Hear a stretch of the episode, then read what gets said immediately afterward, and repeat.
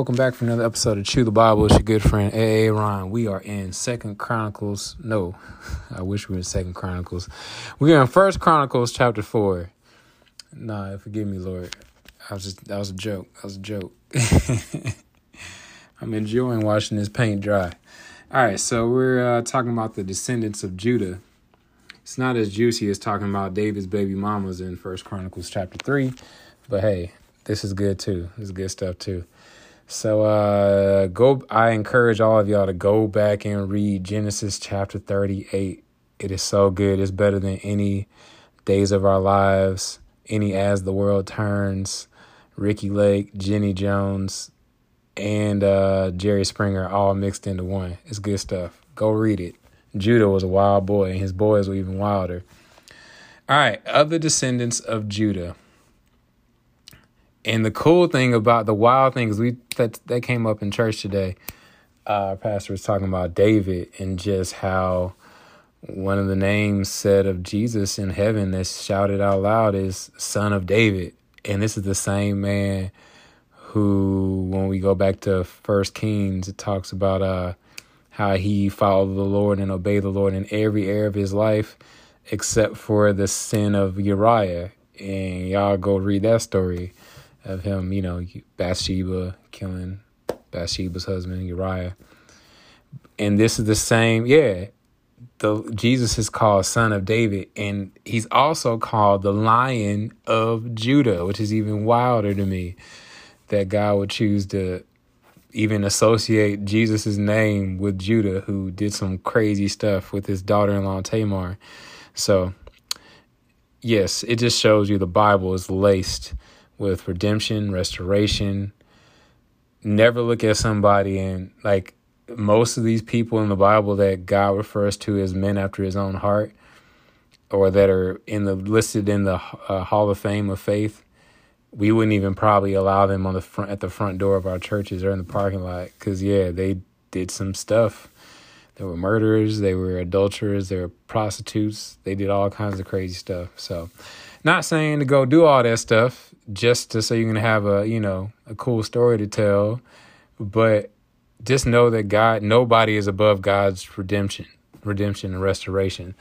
It's the religious, religious uh, attitudes that we can form that will cause us to stick up our nose at people who don't look a certain way or talk a certain way or speak Christianese like us. So, one other one other thought before I get into First Chronicles four, I was watching this guy, right? I can't even think of his name. He's like a he does R and B type music. I found him on TikTok. Um, every once in a while, when I'm on the porcelain throne, I like to scroll through TikTok and so every once in a while make little goofy videos myself, where I'm just watching people do goofy videos.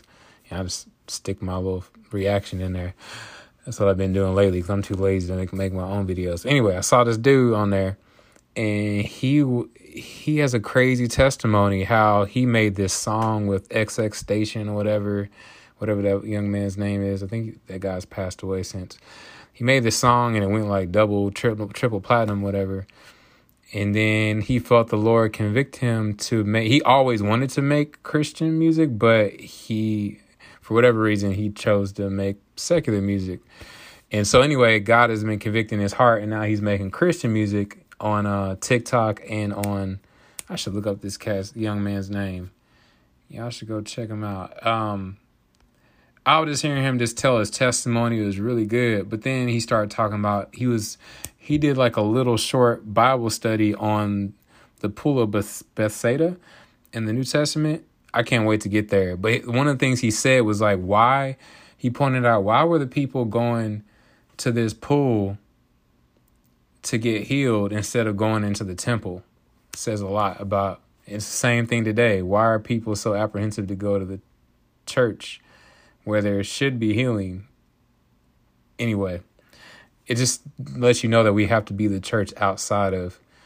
We have to be pools of living water, hands and feet of Jesus because we're the only pe- only Jesus a lot of people can ever meet um, when we're outside of these walls. And it's a challenge for me because a lot of times like that religious mode kicks in. I'm like, ah, I gotta be perfect all the time. You know, people are watching me. I gotta be just like Jesus. It's like, no, be cool. Just love on folks and be kind. And if the Lord drops something on your spirit to encourage somebody or, you know, say Jesus loves you or whatever God puts on your heart to do, just be just be smooth. So I I will be talking about evangelism more and just my own personal experiences with evangelism as I go on. So anyway, all right, let's go and hop into uh First Chronicles chapter four and talking about the other descendants of Judah. The descendants of Judah were Perez, Hezron, Carmi, Hur, and Shobal.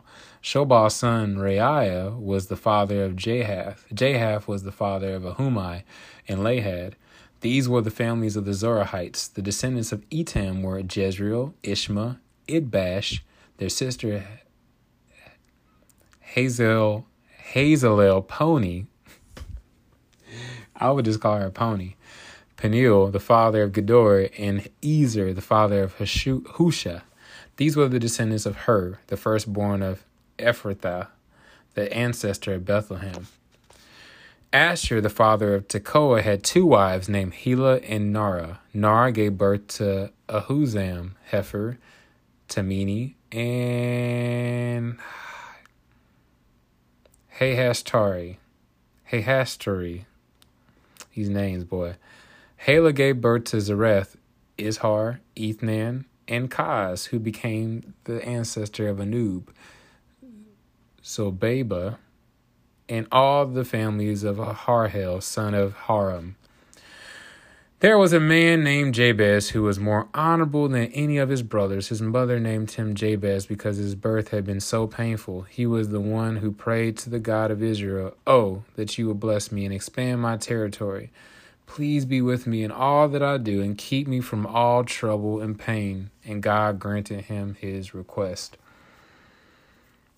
It's wild that it's amazing. I keep saying wow, it's amazing that you have put that this little verse right here has had entire books written about it. And it's just one little verse in the Bible in this little paint dry section of uh First Chronicles chapter four. So many people love praying the prayer of Jabez. I should start praying it more for real. Just have it written up somewhere and just or memorize it. I pretty much know it, but it's good to have it up somewhere just to remind you. It's a very simple prayer. Yeah. It says, Yeah, oh, that you would bless me and expand my territory. Please be with me in all that I do and keep me from all trouble and pain and God granted him his request. And it's it's cool that his name means that his mother named him Jabez because his birth was painful. And in that pain, he grew up to say this prayer, and then God granted him his, his request.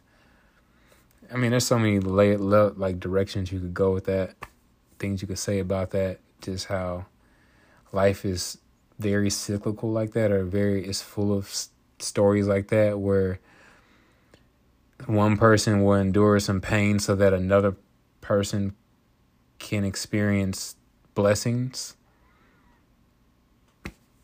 his mother had to endure all that pain but yet the son got to experience all the blessings reap that so anyway there's there's probably so much more i could say about that but i'll just stop there all right, Kalub, the brother of Shuhah, was the father of Mahir. Mahir was the father of Eschin. Eschin was the father of Beth Rapha, Paseah, and Tanina. Tehinnah was the father of Ir Nahash. These were the descendants of Recah.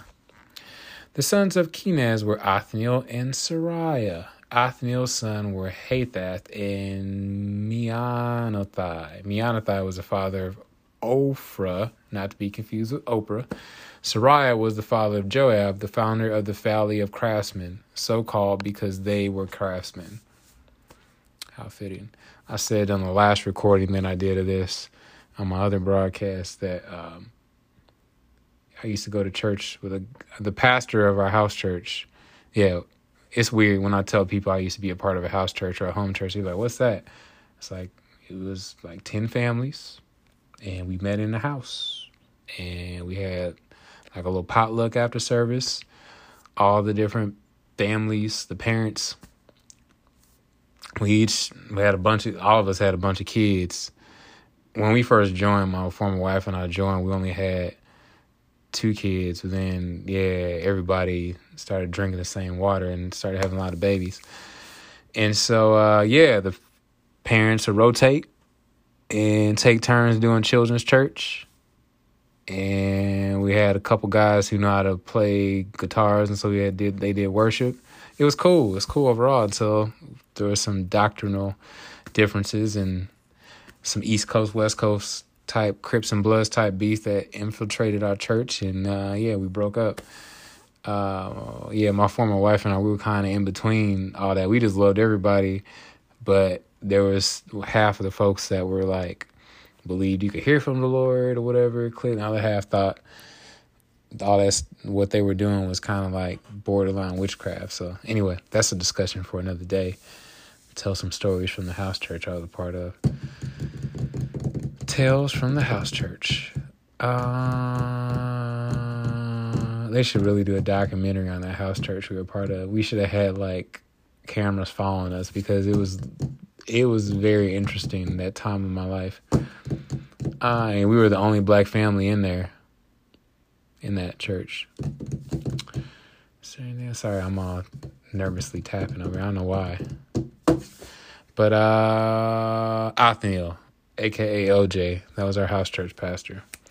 All right, I encourage y'all to go read this book called Houses That Changed the World. And if you've thought about ever being a part of a house church or starting one or whatever, that's a good foundational book to read. And just know most churches started out in the house. I actually feel like that's the future. Once the church has to go underground and the government comes in and puts all these restrictions on churches or whatever ends up happening to churches, like a lot of churches are going to have to go underground, uh, especially if COVID takes off.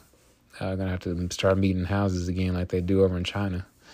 But over there, yeah, or in other parts of the world, you can't even have a big old synagogue or a church. It will get blown up. So enjoy your church experiences the way you've known them while you can, y'all. That's all I got to say. Because it could end at any moment. The sons of Caleb, son of Jephunneh, were Eru, Elah, and Naam, or Nam. The son of Elah was Kenaz. The sons of Jehallelel were Ziph, Ziphah, Tiria, or Teriah, and Asarel. The sons of Ezra were Jether, Mered, Epher, and Jalon. One of Mered's wives became the mother of Miriam, Shammai, and Ishbah, the father of Eshtemoa. He married a woman from Judah who became the mother of Jared, the father of Gedor, Heber, the father of Soco, and Jekathiel, the father of Zanoah.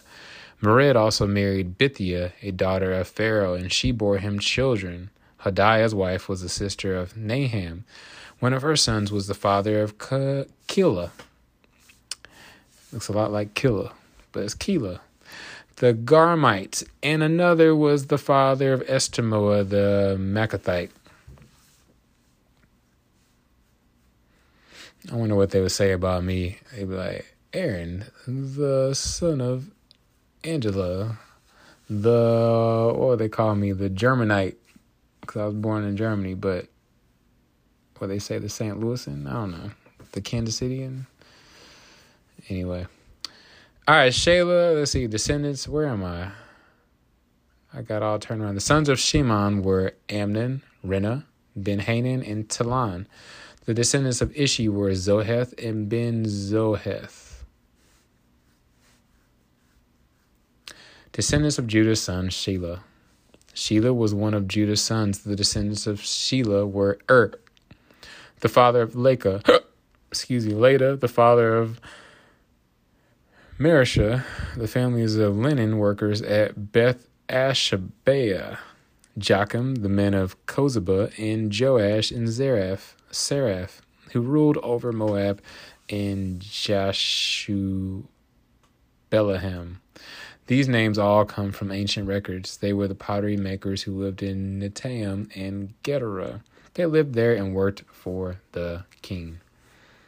Descendants of Simeon. The sons of Simeon were Jamil, Jamin, Jerib, aka Rib, Zohar. No, that was another dude that we call Rib. He had a longer name. Zohar and Sheu. The descendants of Sheu or Shaul were Shalem, Mibsam, and Mishma.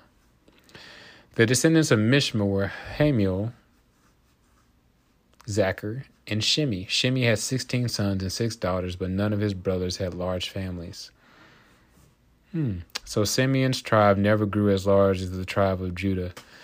They lived in Beersheba, Moladah, Hazar-Shul, Hazar-Shal, Bilhah, Ezem, Tolad, Bethuel, Hormah, Ziklag, Beth Marcaboth, Hazar Susim, Beth Biri, and Shaaraim.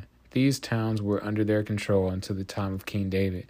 Their descendants also lived in Atam, Ain, Rimmon, Token, and Ashan, five towns and their surrounding villages as far away as Baalath.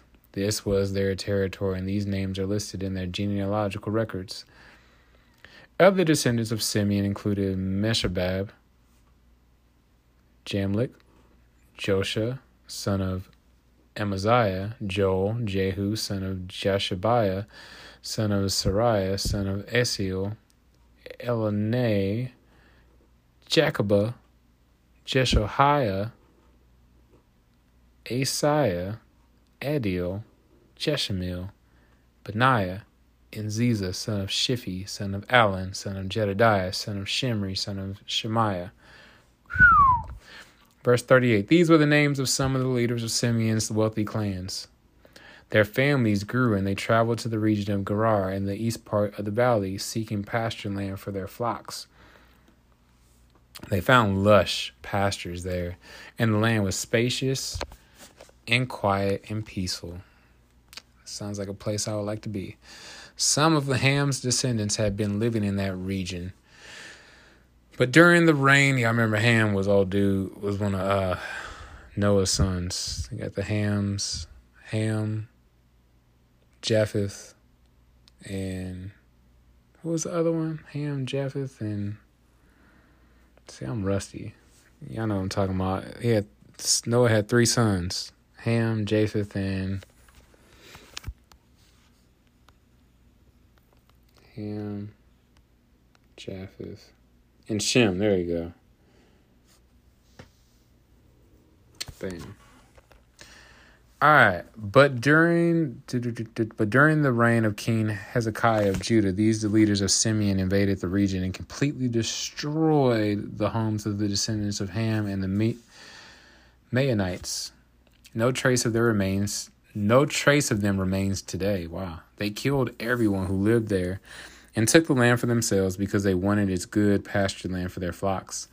Five hundred of these invaders from the tribe of Simeon went to Mount Seir, led by Pelatiah, Neriah, Rephaiah, and Uzziel, all sons of Ishi. They destroyed the few Amalekites who had survived, and they lived. They have lived there ever since. All right, y'all. That's it that's it. Be back tomorrow for more. I might do some recording in the morning. We'll see. Deuces.